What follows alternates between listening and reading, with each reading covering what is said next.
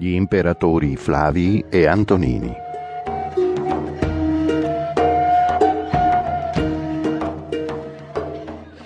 Nell'anno 68-69 d.C., subito dopo la morte di Nerone, si succedettero sul trono ben tre imperatori, a testimonianza della grave crisi in cui si dibatteva l'impero.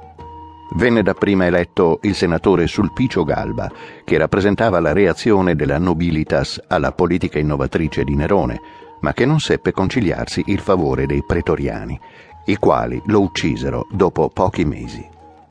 Allora il Senato fu costretto a riconoscere Salvio Otone, il che significava una rivincita delle classi popolari e dell'elemento orientale dell'impero, cioè di quel diffuso ceto medio ellenistico, il quale desiderava vedere nel dominio romano una continuazione delle monarchie ellenistiche. Non a caso Otone era sostenuto dagli eserciti delle province orientali, che erano poi i portavoce di queste esigenze. A sua volta Otone fu tolto di mezzo dal pretendente Aulio Vitellio, che salì così al trono.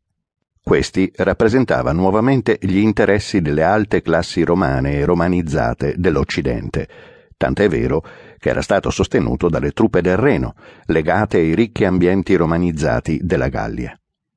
I primi provvedimenti di Vitellio suscitarono però un diffuso malcontento, cosicché egli non poté opporre molta resistenza ai partigiani di Flavio Vespasiano, governatore della Siria, che era stato acclamato imperatore dalle truppe orientali e da quelle della Pannonia. Alla fine di dicembre dell'anno 69 Vitellio fu ucciso e il Senato riconobbe imperatore Vespasiano. Questi, di modesta famiglia della Sabina, era un esponente di quel nuovo ceto medio italico che, come vedremo, si era andato formando nel corso dell'impero e che forniva allo Stato molti quadri civili e militari. Nel 70 Vespasiano, lasciato al figlio Tito il comando della repressione della rivolta ebraica scoppiata in Palestina quattro anni prima, fece il suo ingresso a Roma. La prima cura del nuovo imperatore fu quella di porre il principato su nuove basi giuridiche.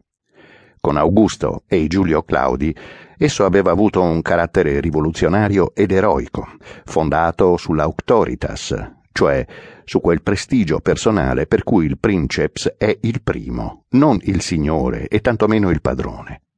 Ora, questa concezione era entrata in piena crisi e Vespasiano diede al Principato un carattere di maggiore regolarità, facendone una magistratura, investendolo di un potere, potestas, naturalmente il più alto di tutti. Egli emanò infatti una legge, il cui testo ci è stato trasmesso col nome di Lex de Imperio Vespasiani, che elencava tutti i poteri e le funzioni del principe, la cui figura si inseriva così nel quadro delle magistrature tradizionali, con grande rispetto, almeno apparente, delle funzioni della classe di governo senatoria. Quando Vespasiano salì al trono, le finanze dello Stato erano esauste per le tragiche vicende della guerra civile.